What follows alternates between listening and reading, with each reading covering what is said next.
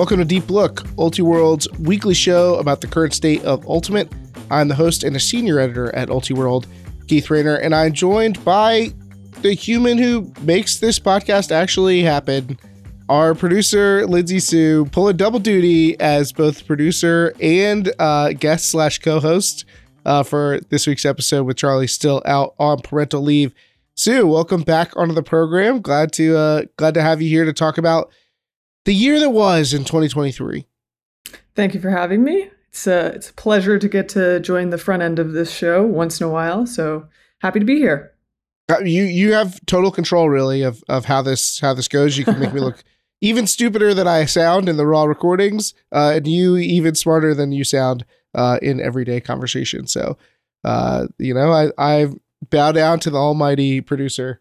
Uh, it, it, I, we won't we won't have to get into like a lot of arguments because I'm just going to assume you're right.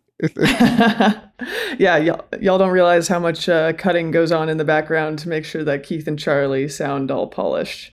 you know, we do what we can over here. It's it's appreciated. Uh, but today's show, uh, we're going to be talking about the biggest stories in Ultimate in 2023. Uh, we'll probably get a little bit into maybe maybe some who won the year, who were the biggest biggest winners this year. Uh, so stay tuned for that. But before we jump into the main show, I do want to go over some news that we haven't gotten to yet, uh, because had had some news stories break over uh, the the past week or so. Uh, the first, you know, I, I talked a little bit about U20 tryouts uh, not too long ago, a few episodes ago, and now we have the final rosters for the under 20 national teams that'll be playing at the World Junior Ultimate Championships. Uh, those uh, championships will be in Birmingham, England, in uh, you know, next summer. Um, this year, they added an additional team. It'll be the first year the U.S. is sending a mixed team uh, to the U20 championship. So an additional 24 players are selected. 72 total players selected uh, for the under 20 rosters. Congratulations to all those who were selected. A lot of names I recognized. Uh, a couple of names I was surprised who were on the tryout list but did not end up making the team. Uh, I wasn't at tryout, so uh, you know I can't speak to that. And I think the young players have a ton of variation how they play and where they might be from year to year. But definitely some really talented players who got left off the list. But you know these are going to be the three favorites to win gold in in in the U twenty divisions for sure. Yeah, I was definitely excited to see uh, personally some North Carolina kids uh, making their way back onto these teams.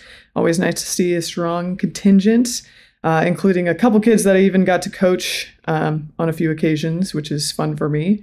Uh, it's great that there's an extra team. That just means that our youth contingency is growing and uh, we're able to get that really high level experience for even more players. That's going to help grow the level of ultimate over the course of the next couple of years in the United States.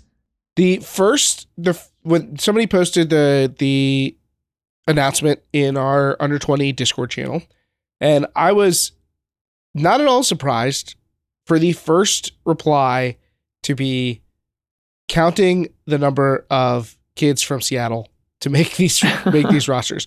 It's roughly 25% of the rosters are Seattle kids, and uh, as is happens basically every time, there was then a debate about uh, about whether that's a good thing, bad thing, what it what it indicates.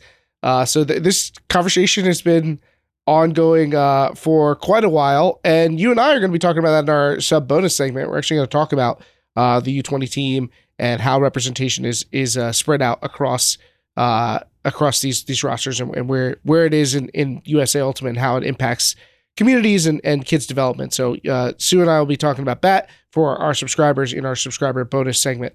Uh, but just letting you know that uh, that that topic's on the table. Speaking of national teams, uh, not going to dive deep on this one, but the World Ultimate Championships, formerly WUGC. So these are the national teams representing at the senior level, but not the World Games. Um, so the, this is the uh, it's tier two. I don't know. We they've got to come up with a better naming structure. now that we've got WUC and WUCC, it just this can't this we can't continue at this rate.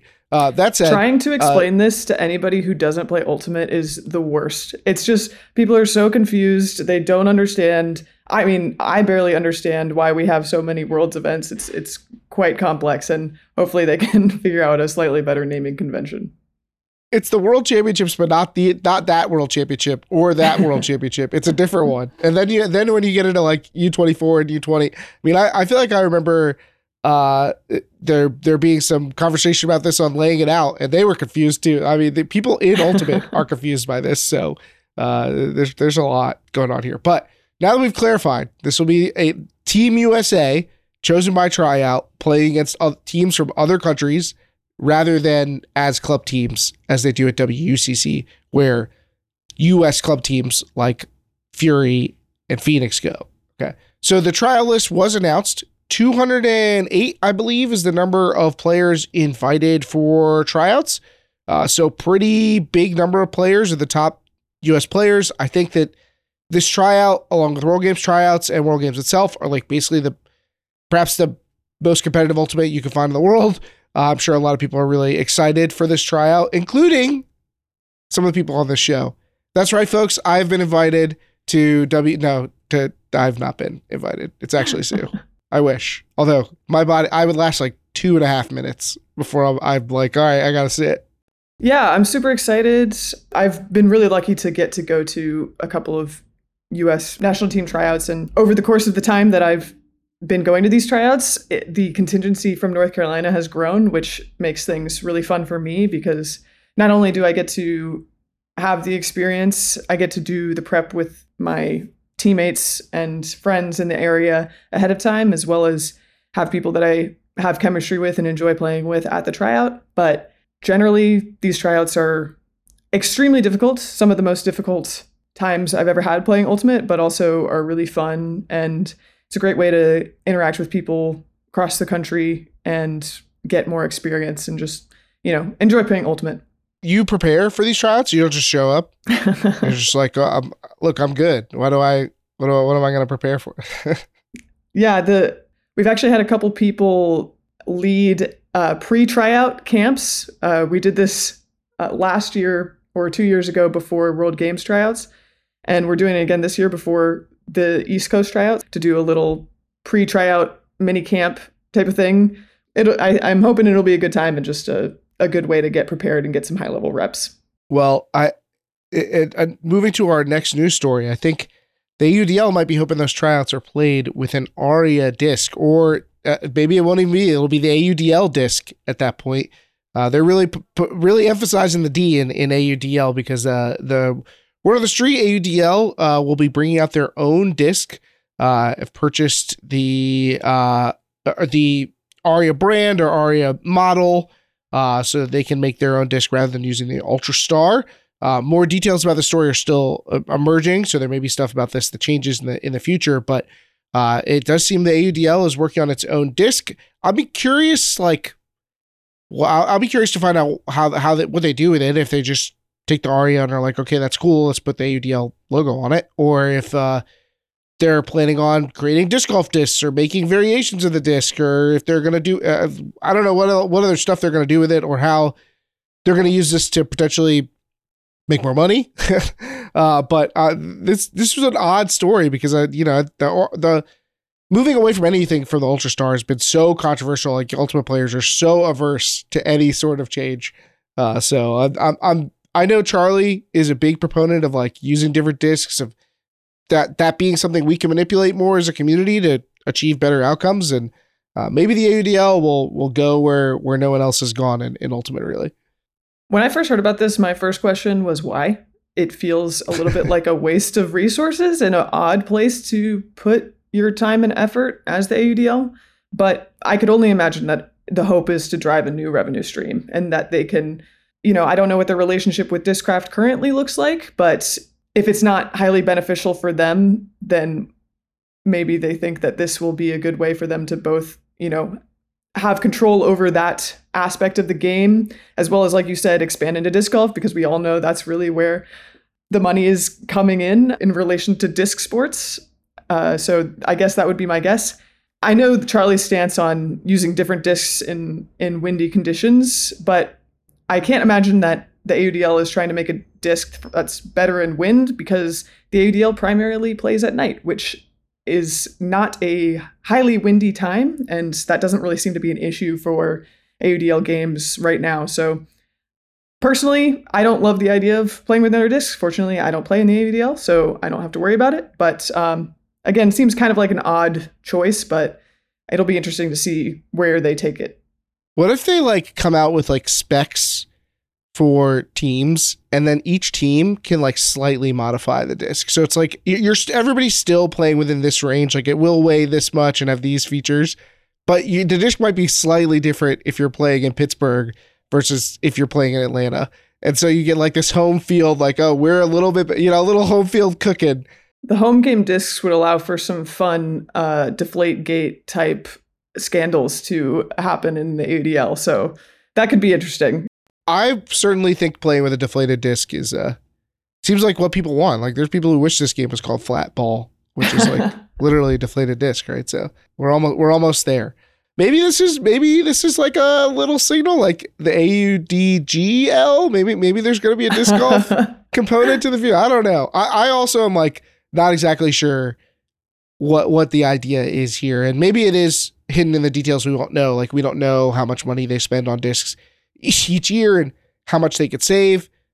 So maybe that's where where the missing part of the of the equation is. But curious move. We'll see what comes from it over uh, over the course of the the next year or two.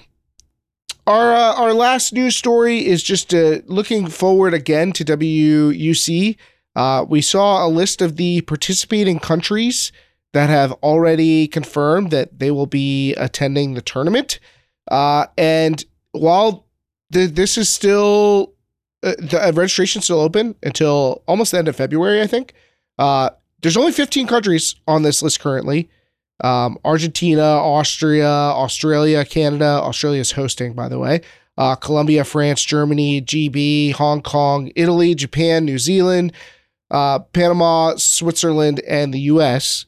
Uh, there's a lot of concern going around that a lot of European countries will not be able to participate because of the cost of going to Australia.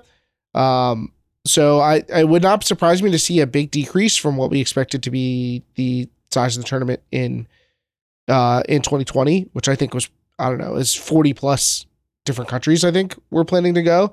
Um, so uh, there's been some interesting debates in the Discord about you know is it is this is this the right way to do things? Like is it fair that Australia has to travel everywhere? Like it's expensive for Australia. Like should every tournament be held in Europe because that's the only place everybody can afford to go to. I, I don't know, uh, but it it's concerning. You know, obviously you want to have the best teams there, uh, and and I hope that that experience is going to be fulfilling for everybody who gets to go, and that more teams are able to apply and, and get in. But it costs money to go places. That the number one moneymaker in Ultimate is not in Ultimate; it is travel. It is all the money we spend traveling to places to play uh, I wish there was a way to keep that in the community, but we don't. So, uh, you know, it's always going to be a cost we have to bear. And I think you got to keep in mind when you're planning these things, but when you're planning for the whole world, it's not an easy exercise. we got to get some airplane moguls in the ultimate scene. That way we can kind of like recycle it back into the community. Yeah, instead of us uh, buying Aria from each other, like, why are we buying an airline? Like, let's get Ultimate Airlines going, you know?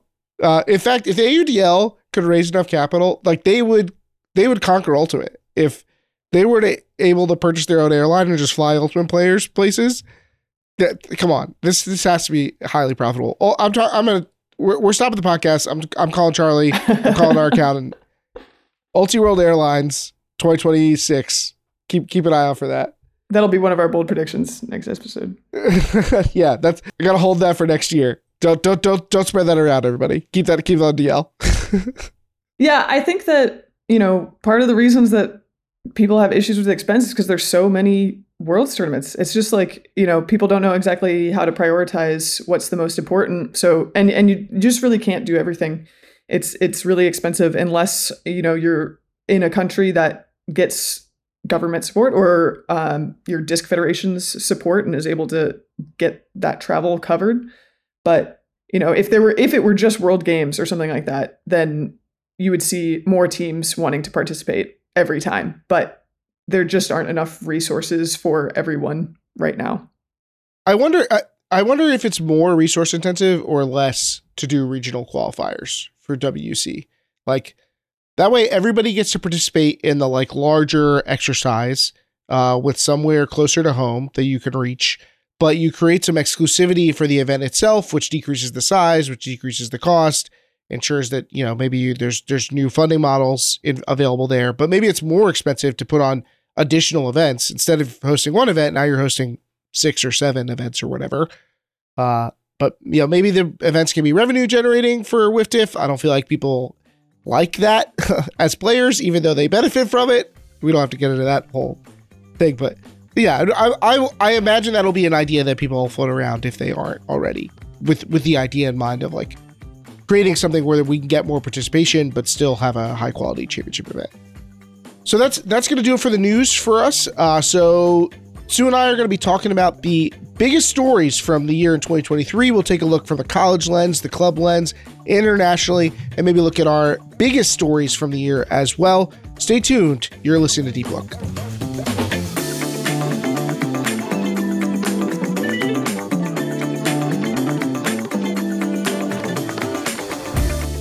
Welcome back to Deep Look.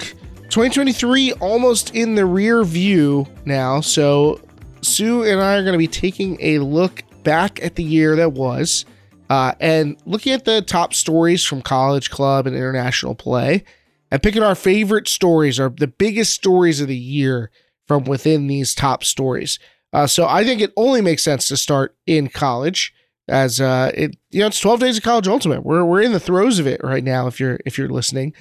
Uh then uh, we sh- we might as well start right where the the iron is hot and i don't think you can talk about 2023 in college ultimate too without talking about the university of national champions unc chapel hill let's go no not unc charlotte not not what, what other uncs are there unc unc pembroke unc Greensboro. pembroke oh yeah i forgot about asheville pembroke uh, no, no, none of those places. UNC Chapel Hill with three straight titles, six straight titles. Is it? Is that it? With t- three straight titles across two divisions uh, for UNC, uh, and they clearly have been the most dominant program of the modern era of college ultimate. Obviously, there have been other college teams that have individual streaks longer than either UNC team, but I don't know how many times there have been the same school in two gender divisions uh, having this much success. So that is certainly unique and stand out for the modern era, as you mentioned. Yeah, I mean, I, even uh, what Revolver and Fury, like, uh, it, is that the only other time that it's been dominance across an entire like ultimate organizational location region like area? I don't like this is unheard of for a group within their cohort to be so good. Uh, but it, UNC completes the three P and it was wire to wire. I mean, there was never really a question about who was going to be the best team in either D1 men's or D1 women's. Uh, even less so in women's. You know, in, in men's, you know, they, they they got their tests from Brown at nationals, uh, but otherwise, I mean, it was pretty clean across the board for both teams uh, and and they looked great running through the finish line too. I mean, they they were they they had a few lengths on the competition by the time they crossed the line. Yeah, and Pleiades has obviously been undefeated for three years, and that is also pretty much unheard of. I think the most interesting thing, and I part of the reason why college is so interesting is because there's such a high turnover rate. So being able to retain this much dominance over time is is really surprising. I think, you know, obviously it cannot go unsaid that the fifth year, sixth year situation that has been going on has definitely contributed to this. Uh, but it's still it's still impressive and won't be easily topped. So our next story from one streak continuing at UNC to a streak ending at Wisconsin the Hodags out of Madison fail to qualify for nationals, ending their qualification streak at 21, the longest active streak Uh, and an impressive feat for Wisconsin, but uh, they'll have to try and start a new streak in 2024 as uh, this one has fallen by the wayside. Carleton and Minnesota were able to advance uh, out of a two bid North Central. And uh, this one, uh, maybe a bit of a historical streak, a little bit different than, than some of the other other news stories of, of 2023. But I think it kind of tugs at the it, it, feels like wow, so used to Wisconsin just being there, and uh, every every great thing has to end. Yeah, I think this is not the most surprising thing to happen, as Wisconsin's been a little bit middling over the last couple of years. I, I think it's I think it's a big moment. I think it's interesting. You know, a streak has to end for another one to come in and uh, make the new record. So sad for Wisconsin, sad for the Hodags, but you know certainly the tides of college ultimate are shifting a little bit in terms of their you know blue bloods and powerhouses another short-lived streak that uh that's worth mentioning oklahoma christian whose streak of uh, national titles and national qualifications ended at just two but back-to-back titles and then they failed to even reach nationals in d3 men's a shocking ouster uh, and I, I, to me, I mean, one of the biggest stories uh, of the college season. I, I, I, really cannot. It's still shocking to me that it happened. Uh, the shock factor alone really is the biggest thing I think for me.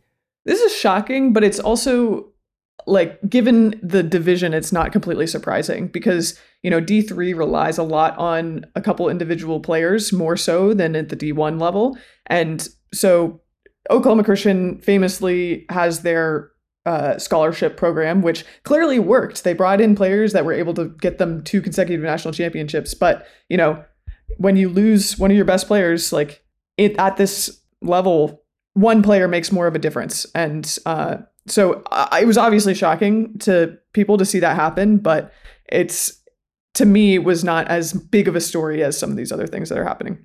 So we've got some other stories on our list from from this year, but is is there anything that stuck out to you? as one of the biggest stories that we maybe haven't haven't had a chance to talk about yet. Well, just sticking with D3, I wanted to make sure we mentioned the Middlebury women's three-peat as well. Mm. Uh, they have been super dominant and successful, partly with the help of Claire Babbitt Bryan, who's is she the two-time player of the year in yes. D- 3 Yeah, and she's she was an excellent player for them. Uh, they still have a lot of great players, so they are definitely going to be you know favorites to at least make it back to the semis uh, this coming year. But uh, just wanted to give them a shout out also for making a really impressive feat. Yeah, Claire, Claire Babbitt Bryan, two time podium winner, but not this past year. So one one the two years prior, and then finished third in podium this past year. So really, I mean, un, uh, unheard of individual dominance in, in your division. We've never certainly never had a player do all of that. Uh, but uh, that, that's that's some of that's 2022 stuff, but continued dominance obviously in 2023. Uh, and I think they'll be the favorites coming into this year again. So could we be talking four-peat? And they're just starting to you're you're getting into, you know, whoa territory. Like all like the three-peat will get you there to being like remembered forever. But four Pete's starting to be like, okay, is this one of the best teams we've ever seen? You know, uh, that's that's that's a lot of winning. Okay, a couple other stories worth worth noting in college before we jump away. The dropped games, uh, changing the bids uh, at the last minute in D one. The Southwest men's losing a bid to the AC. Uh, South Central women's also picked up a bid. Uh, there was a bunch of drama around that. Uh, speaking of drama, we had the regionals call that decided the Binghamton Yale game. Well, not decided it, but had a big factor. I guess you could say decided it. If if Yale if there's no call, Yale catches it, wins the game, goes to nationals. Instead, they turn it over uh, on a dangerous play, offensive foul call that awarded possession of the defense. Defense goes the other way, scores the game winner. A lot of drama around that. Uh, obviously, deciding who's going to win your region and, and go to nationals. Uh, but Let's move on to club. What do you say? Let's do it. Where should we start in club? Uh, this is a little bit of recency bias, but I have to talk about the Bansfield ejection and that whole situation. That to me is one of the biggest things that has happened to Ultimate in general. To me, it was just like incredible television. And I think it led to one of our, me as a uh, production nerd, uh, best sequences um, that we've ever produced in Ultimate in the men's final when Bansfield made it back into the game. It was just and made for an incredible story and maybe somewhat somewhat surprising that Bansfield, the one who got ejected, became the hero of that situation, at least in terms of the crowd. Uh, but you know, you, you just don't see things like that happening super often in Ultimate. That was definitely a big story.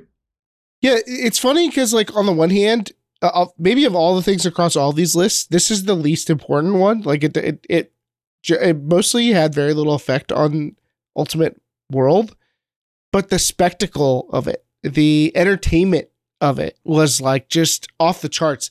It was a little like you had to be there, you know, not literally there, like you could have been watching. Uh, but if you were a part of that moment, if you were on social media and caught the clip or whatever, it was just like one of those moments that the community is all in the same place talking about the same thing.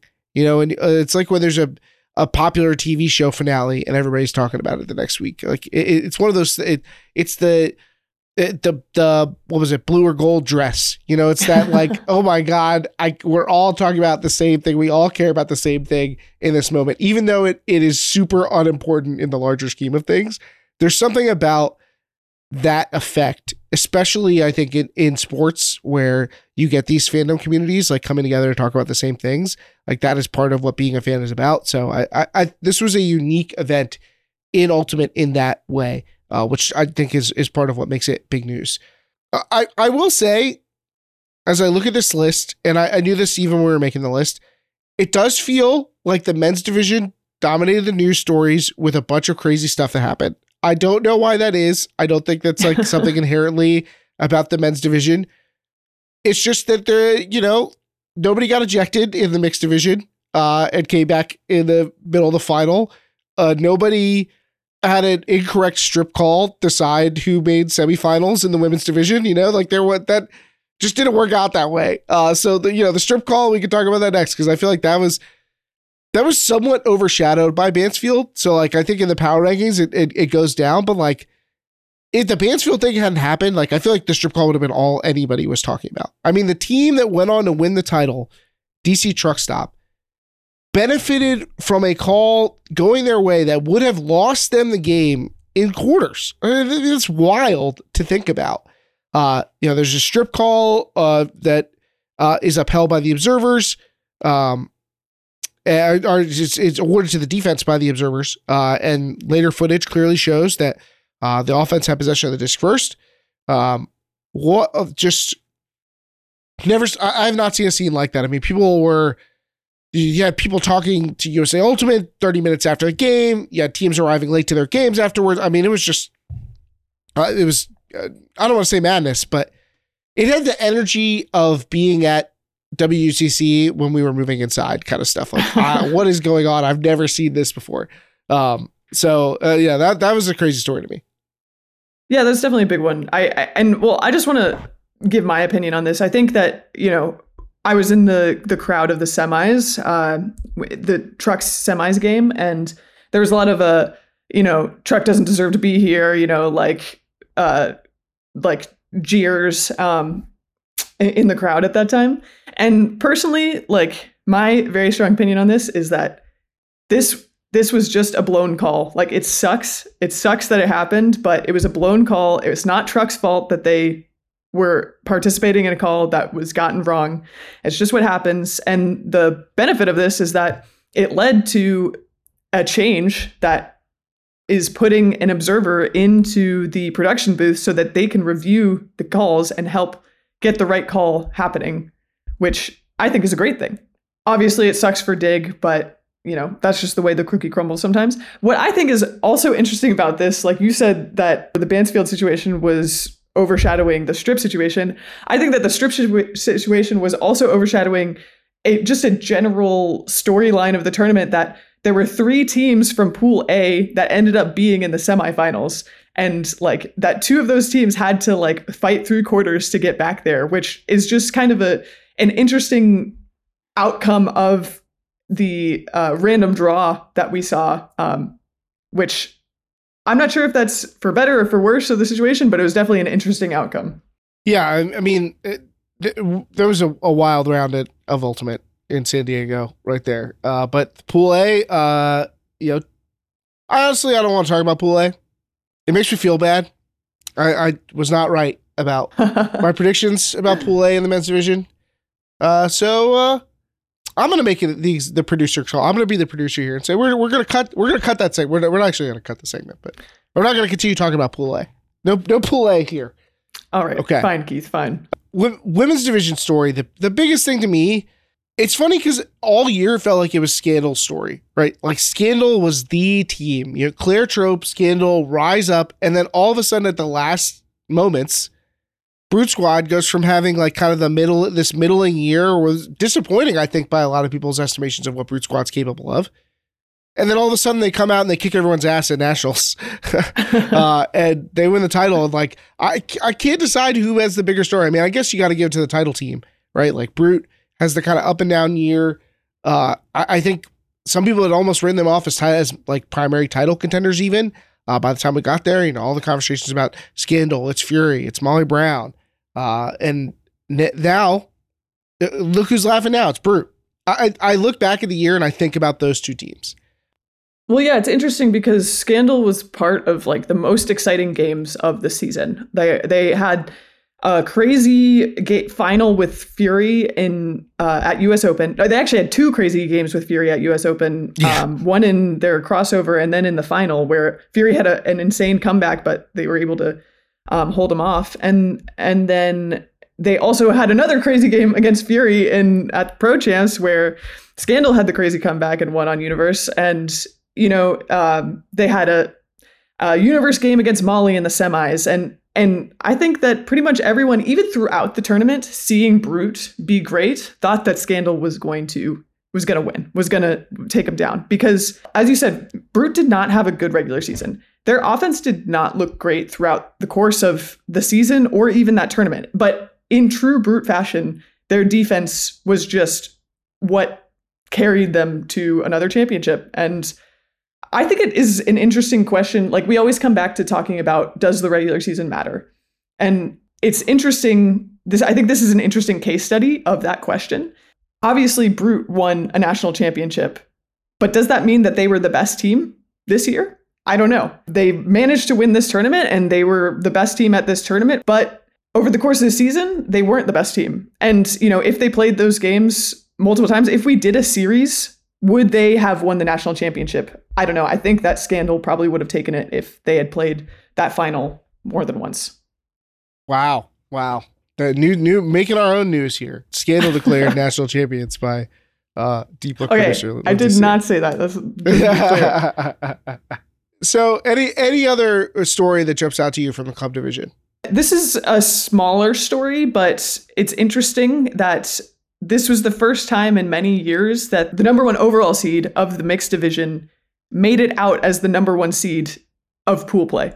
Usually, you know, over at least like the past five seasons, whoever's seeded first loses a game in pool play at some point. But, you know, Shame, who has had a couple years of looking pretty good in the regular season and not so hot in at nationals, finally push through and take nationals as, you know, number one seed and champion just just look at look at the mixed division. Look at look at the mixed division. You get like double digit seeds, reaching bottom seeds in pools, going to the final, and somehow the number one overall seed winning is like it's the surprise. You know what I mean? Like chalk in the mixed division is chaos. You know, like you expect chaos. So for the number one seed to win, and there was plenty of chaos in the mixed division. Don't get me wrong number one seed wins, it's like, wow, I can't believe the number one team actually won because it just doesn't happen anymore. They were like, they were like 500 in pool play over the past five seasons or something. I like, I did the math on it. Uh, the number one seed was not doing well. Uh, so for Shame to pull it off uh, is uh, obviously worthy of compliment. Uh, player of the year, Jay McLaughlin leading the way. Uh, but mixed just continue to be mixed. It it makes no sense. The the points are made up. you know, it's it it's madness out there other stories from uh from their club division. I feel like we can't talk about club without uh talking about Pony. Uh, from being talked about as potentially the, the one of the most talented teams of all time in the men's division. didn't even make semifinals. Uh, a lot of injuries and stuff cropping up for them. So there's a lot of like asterisks again uh, for a second year. Uh, so you know it's it's wild to think of how far we came from where what we were saying about Pony before the season started to where what we were saying about them by the time that it ended. Uh, Sockeye fails to qualify for nationals.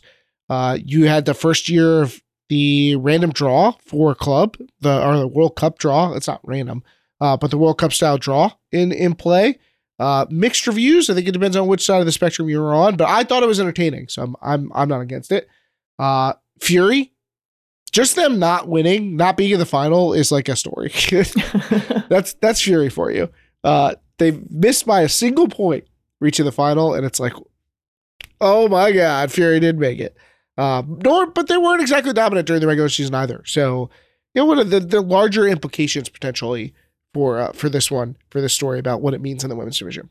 Yeah, I think it's it's just interesting that it's the first time that they've gone into nationals not undefeated since 2019. Um, so obviously they still made it very far. They're still a very good team, but I think it has more implications for next season. What we think of them, you know, if it's uh, all these same players returning, are are they still going to be the favorite because it's still all those great players and it's still Fury, or um, are we going to be looking at them different now and looking at some other teams as being, you know, the top contenders? The, the invincibility maybe finally finally starting to fade from them. You know, someone uh, someone someone finally took the Infinity Gauntlet off their hand uh, and, and, maybe they're maybe they're beatable now. we'll see. We'll uh, see. all right. Our our final category here: international play. Uh, got a few, not not the same number of stories here, but still some pretty big ones. Uh, where do you want to start, Soo? What what are some of the big stories to you in in in uh, the international realm of of Ultimate? This is fun for me because I got to be uh, working with Ultiworld at a lot of these international events and got to see this stuff in person. Um, the I'll again start with recency. Talk about uh, the France beach mixed team who you know won the tournament, and but I think the even bigger story was they beat the U.S. in the semifinals, which is interesting not just because you know beating the U.S. but they were four and two in pool play. Like they didn't even have like the best tournament, but they still were really successful when it came to the bracket and you know able to take the whole thing and I think it made the made the world look at them a little bit differently and was really really fun to watch. I really enjoyed watching them play, and they have some serious stars and uh, uh, fun style, and it's always interesting to see when international teams beat the U.S. just because it doesn't happen that often. It, it doesn't, uh, although it, it start it's starting to feel a little less like uh like speaking of invincibility that the that the U.S. might be wearing off a little bit. Like I don't expect. I think the U.S. is going to be the favorite. I think that that's going to be the case for a long time. That doesn't mean they'll always be undefeated. I think we we're at the point where like I expect the US to lose like one to two games per year in international competition. Mm-hmm. You know, like whether it's beach, U20s, U24s, like well, well, we have another pretty robust slate. You know, the World Games they dropped a game. Like I think we're getting to the point. Like I don't know how you figure WUCC into that. Like obviously, U.S. teams are going to lose games there, but uh, I, I, guess even if you just look at national teams, like I think the U.S. is probably going to lose a game in 2024, if not two or more. Uh, I, think that that's kind of become a little more part for par for the course. Uh, but that's because of teams like like France, you know, stepping up. Big year for France, by the way. Uh, but yeah, they there are there's a lot to look at there, and and I think a lot of our stories are really about these nations that challenge the U.S. Well, I think I think part of the reason that they were successful at you know beach mixed is because France had a very narrow focus. Spain had a similar trajectory. Like they were uh, they made it to the finals as well, and their international development was really focused on beach, and that's what they practiced a lot, and that's where they were able to have success. You know, if you're looking at U24s, you know France didn't send teams to U24s. Even though there was several like there were several players on the that beach mix team that would have been eligible for it. So while you're right in that you know, the US is is uh, not quite as invincible as they have been in the past, you know, it, it takes some kind of narrowed focus and the US being spread a little bit more thin for for that to happen. Fair, fair. Um, uh, you know, you, mentioned you were, we are talking about France and and beach. Uh, Alizé Bonnet, uh, the big star there and part of kind of a wave of international stars, which I think is another big story Uh, it's just the rise of these individual stars from the international community, uh, you know, stepping up and and they're playing against and in the U.S. Uh, and that kind of is the bar for being considered one of the best in the world. Uh, and you know, when it's the German players on Brute Squad, uh, Leif and uh, Trautman. Uh, they also had Colombian players across those teams and some of the other uh, top teams. Uh, you had Kanari Imanishi coming from Japan to play for Fury. You had Dan Desmarais, uh, who was awesome for U24s uh, uh, for the Belgian team. As uh, you know, there, there were just a number of players who I think really made a name for themselves on the international stage, and a lot of them are young. You know, uh, it, it, a lot of these players have a lot of years in front of them to continue to not only dominate in these high level spots, but to help their communities continue to grow and rise. And so I think this kind of wave of these young international stars is, is really exciting uh, and was one of the biggest things to, to pay attention to in, in 2023. Absolutely. Other stories uh, from international, I mean, uh, to me, those felt like the two uh, biggest ones. You know, we saw the, the U24 Belgian team, I think, kind of captured hearts in the men's division uh, with their run against the U.S. Uh, they were a super exciting team. We talked about Dan Desmarais, but they had a bunch of big playmakers. I think that was one of the fun stories to follow uh, during the year. We've seen uh, major growth of Ultimate in China. That feels like another big one. What are going to be the long term effects there? What's driving that growth? Like, will we see it continue? Uh, you know, there, there's a lot of I. It feels like money coming into Chinese Ultimate in a way that we're not seeing in a lot of other places in the world. So, like, what are going to be the ramifications of that? There's going to be a lot of attention on Chinese national teams playing in international play as we are all kind of looking to be like, okay, what's going to happen with this? The, the only other international story that I uh, could think of is Revolution losing in Colombian nationals. Obviously, the Cardenas twins left that team and started their own team.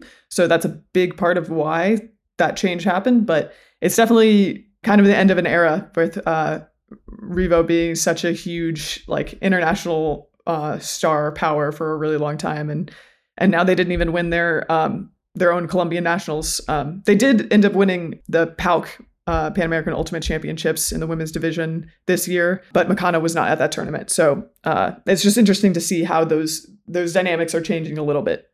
Yeah, I th- I think that uh, like if you especially if you wrote those two stories together, like a second team being formed by the by the players that were kind of like stars of this uh, Revo franchise. Like I, I think there's some intrigue in uh, in what that means uh, for Colombian Ultimate, but it's just uh, Revo is one of argu- one of if not arguably like the most popular team in the world. Uh, so for part of their star power to splinter off and then beat them is uh, is definitely uh, a cool and a cool story to follow. All right, so Soo, now we, we've laid out a lot of different stories from the year. Maybe there's a couple we missed. I'll, uh, you, you're not beholden to the list that we laid out. What to you is the biggest story of the year? This is tough for sure. And I am definitely biased here, but I think that the UNC three-peating is probably the biggest story for me. Partially because it's not just a story of this year, but it's a story of multiple years. You know, it's a story of building that has been continued over the course of several years. And, you know, people are talking about it people hate it. people want UNC to lose so badly, and I think that that in and of itself is is part of like what makes it such a big deal and uh, makes it such a big part of this year. Sad to say, but I think I would probably go the same way. I think that the UNC double three-peat uh, is just it's it's it's got the historical factor. It's got the you know the star power. Uh, it yeah, they're they're it just it, it feels monumental uh, in a way. So yeah, I, I think I would I think I'd probably go with that. Behind that, to me, it's either we actually didn't talk as much about this as we probably could have. Uh, pony, the pony thing feels like a big story to me. Like we were so. Uh, it's easy to forget how hyped we were about this team. Literally, people were saying this could be the best men's division team ever. Like uh, maybe maybe now that seems silly, and it's like how oh, jokes on you or like oh yeah maybe you were saying that but i was definitely not saying that i mean people were looking at this roster and seeing you know when we did our top 25 players like like there's like 10 pony players who are getting votes. You know, a bunch of the top 10 like it was it's wild. Uh and then they don't even make it semis. Like not even like they just they just fell short. Maybe they get to the national final and lose on universe or something. Like that's different. They didn't even make it to semis. Other stories that I think like I would consider bids changing hands at the last second in uh in college. That felt like such a big deal at the time. The international stars, that to me is is another contender. Those feel like the biggest stories of the year to me. The, that that group. Good picks. Good picks. All right. So our final topic uh, of uh, looking back at the year, just a little little little game here, a little little fun. Who won the year? Are, and do you want to keep it to just individuals, or, or could a, could a team win the year? Could a I think we can keep this broad. I think we, I have a couple people uh, that I would be uh, c- considering to be having won the year, but I don't think it's you know there have been years in the past where it's like there's clearly one player who has been like the you know the talk of the town across the whole season, but I don't think that's the case so much this year. But uh, so yeah, if you if you've got a team, I think that could be included as well. Okay, so who who are you, who are you thinking about for for folks who might have won the year here? Okay, I've got a couple of couple options. If you're talking just like amount of on-field success or like big tournaments won, I think Ben Dameron is a is a good contender. You know, obviously he he won nationals with UNC, he won U24s, and you know made it to uh, the uh, semifinals of club with Ring. Yeah, he definitely picked up a lot of steam. I mean, a lot of individual accolades. Uh, ended up having an awesome club season. Uh, you know, all club level play. Uh, the, the, he's definitely a worthwhile candidate with the success that he had this year. I'm trying to think of other individuals who I feel like would be up there. I mean, I, I think that you could say is, is counterpart, so to speak, in Dawn Culton. Uh, a lot of similar success. Uh, not quite the same level of, of club success, but gets the added semi pro success too. So I think Don Don could be on that list. Lily Troutman. For sure. I, mean, I don't know if you want to pair pair her with Levka, uh, or keep them separate, but like, yeah, you get the Brute Squad title. Became such a big like is part of that that group of young stars. I feel like. Yeah, she kind of came into the stardom this year, whereas Levka came into stardom a little bit more last season. Uh, but definitely they were both like instrumental for Brute's success. Another player uh, that like I mean you can't not talk about is Claire Trop. She didn't necessarily have you know the the as many uh, like big wins. Obviously, Scandal fell short in the finals of Club Nationals, and DC Shadow also lost in the finals of PUL championships. But I mean Claire Trop, it, it was clearly you know one of the best players on on both of those teams and she was nearly unanimously chosen as like the best player uh, in North America uh, in our top 25. Um, like obviously she had a fantastic year, and she also not to forget she just won a gold medal with beach. So um, she she's been like a huge player. I mean, she was last year as well, but is definitely uh, one of the players that is is one of the biggest standouts of the year. Hmm, I'm I'm thinking of other potential big winners from the year. Henry Ing, you know, gets a Player of the Year award uh, in D1 Men's, finishes on the podium in Club Mixed. Uh, you know, neither of his teams quite have the individual success, I'd say, to like put him over the likes of, of Dameron and Culton and Trop and and such, but worthy of worthy of recognition for the year that he had. Also gets the gold medal boost. How, how about this one? Uh, sticking sticking with mixed division. Jolie Krebs. Okay. Gets okay. gets gets Binghamton to three straight nationals. Shows out at nationals. So good at nationals that like played herself into awards contention uh at nationals. She was like getting all American votes, you know? And then uh goes ahead and, and turns around and, and parlays that into a great club season too. Finishes in the B Pody award. So yeah, not quite to the level of these other players, but I'm, I'm thinking of like honorable mentions basically at this point. For sure. I love that. Are there are there any like organizations that maybe we're missing? I'm trying to think if there's if there's anybody who just had like a huge year. I, I think like DC Ultimate in general had a really big year. There's like a mm-hmm. lot of success on the club level. Uh, you know, success in the pro level and a lot of those players making national teams and being standouts like at the international level. Yeah, you get you get a men's title, you get uh, a runner-up finish in the women's division, but also uh, in the in the PUL. You get Claire Trop, you get Christian Boxley, who like maybe he's an honorable mention, someone Yeah, who sure. like asserted himself as uh, potentially the best player in the men's division. Yeah, I, I could see the case for for DC Ultimate as a as a conglomerate.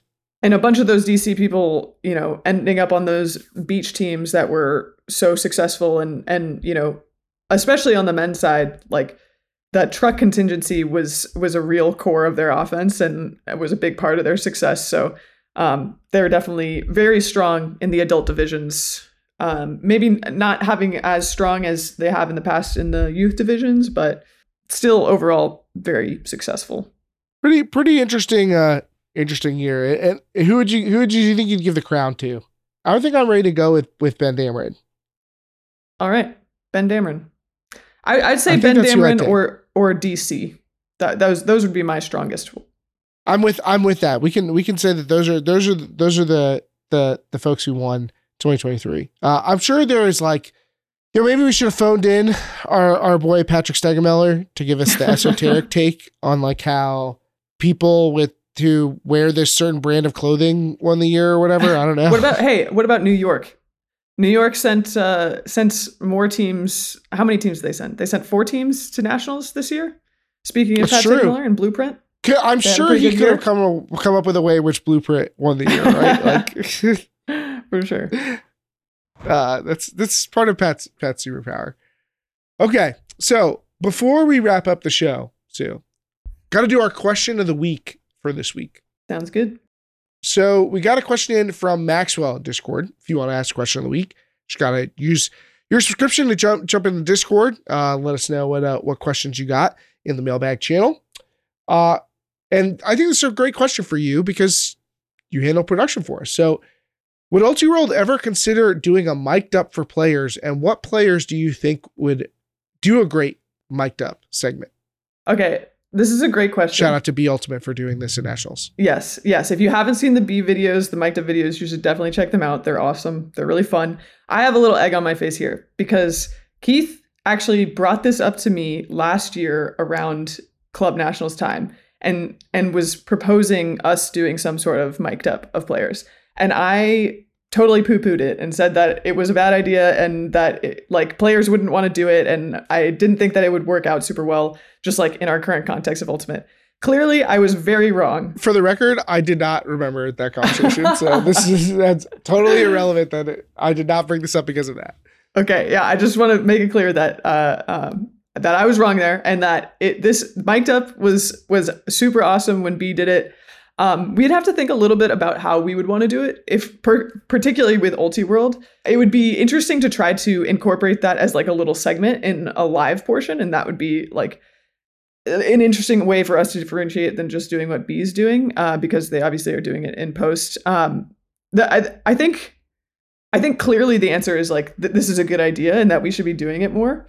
And you know, shout out to the Continent Tour who had the trash talk mic um, during their games, which was a fun way to incorporate uh, this kind of thing um, in a live broadcast. In terms of who we should who should be doing it, this is a good question, and I think that there are a lot of players that would be good. The first one, like that comes to mind, is Khalif. I think that it, it would be really interesting to hear what he has to say he seems like he's got some some great trash talk going and uh, just like some fun chatter on the sidelines. Uh, I think he would be really interesting to have.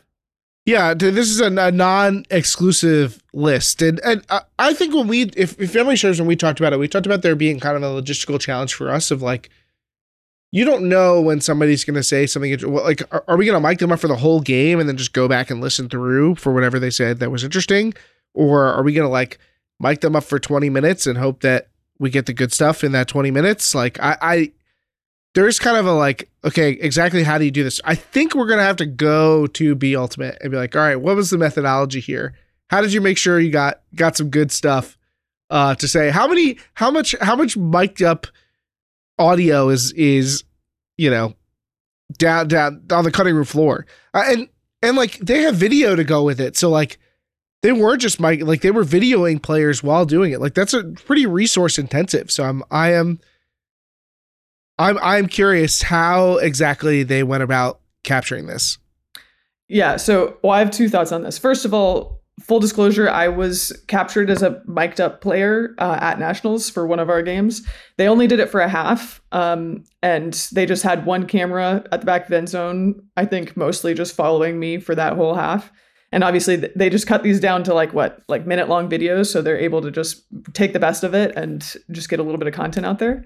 If we were to do it live, um, I think that it's an interesting challenge, and I've seen, you know, uh, at least in the WNBA, I've seen them like incorporate it some into their productions. What I would imagine that we would have to do is, you know, focus on either a player or a coach or something for for a half, but we'd have to have somebody dedicated to like going through like yeah, going through the footage or like listening and cutting some of this um this audio um and have a camera that's like following them to be able to uh just like cut some of that some of the highlights of it and to be able to like play that as like just a little bit of you know color to add to the broadcast in like the second half or something like that. But it would definitely take a, a it, it would be resource intensive for sure.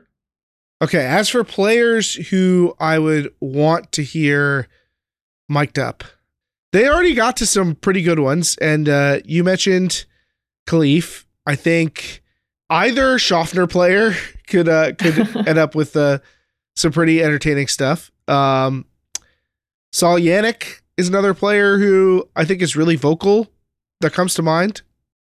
Oh, we're missing the obvious one, Keith. We're missing Alex Atkins. Dang it! I was just gonna say Alex. I was gonna say Alex Atkins and Johnny Bates-Field. You just gotta get the yeah. pair for the for the next time they see each other. Yeah, we got to know what's going on there. Joe White could be one. Oh, yeah. Another one that comes to mind for me is uh, Sheena Titcomb. Sheena talks like communicates on fields more than any player that I've ever played with and I think that that would be interesting and like informative I think for people to see and like people could like really learn from them. There's like kind of two schools here. You go for like the like oh this person says really insightful, thoughtful, communicative things that are really great to hear and then there's this person's hilarious. This person says yeah. preposterous, ridiculous things on the field that like I just want to hear them be silly. I mean, Alex Alex Atkins is openly trolling everybody on the field. So like, yes, that's funny. Like, uh, it's annoying probably when it happens to you, but I'm sure it's funny too. Uh, so yeah, versus like somebody who's providing incredible feedback and uh, leadership and stuff. Like, I guess you could even split that one into like technical talk and like leadership stuff. Uh, so yeah, there there definitely are some players who I want to hear. I mean, Ben Dameron was saying some crazy stuff. Where I know we talked about him. He was. I heard him on the sidelines talking talking some crazy stuff. Sean Keegan is another person who talks a lot of trash, has a lot of uh, a lot of uh, funny quotes. So yeah, there's there's there's some there's some strong candidates out there. Uh, I would want to hear Sage Zersky, mm-hmm. Caleb Denacor. I'd also like to hear from a coach. Yeah, is there a coach? I mean, I, I look. I want to know what Maddie Sang's doing out there, you know, all the time.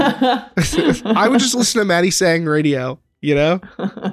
it's a good one. Just a constant stream of what he has to say. Me, my my goat, Miranda. Of course, I want to hear Miranda coach. Yeah, there's definitely a whole that's a whole different different can of worms going down the the coaching coaching rabbit hole.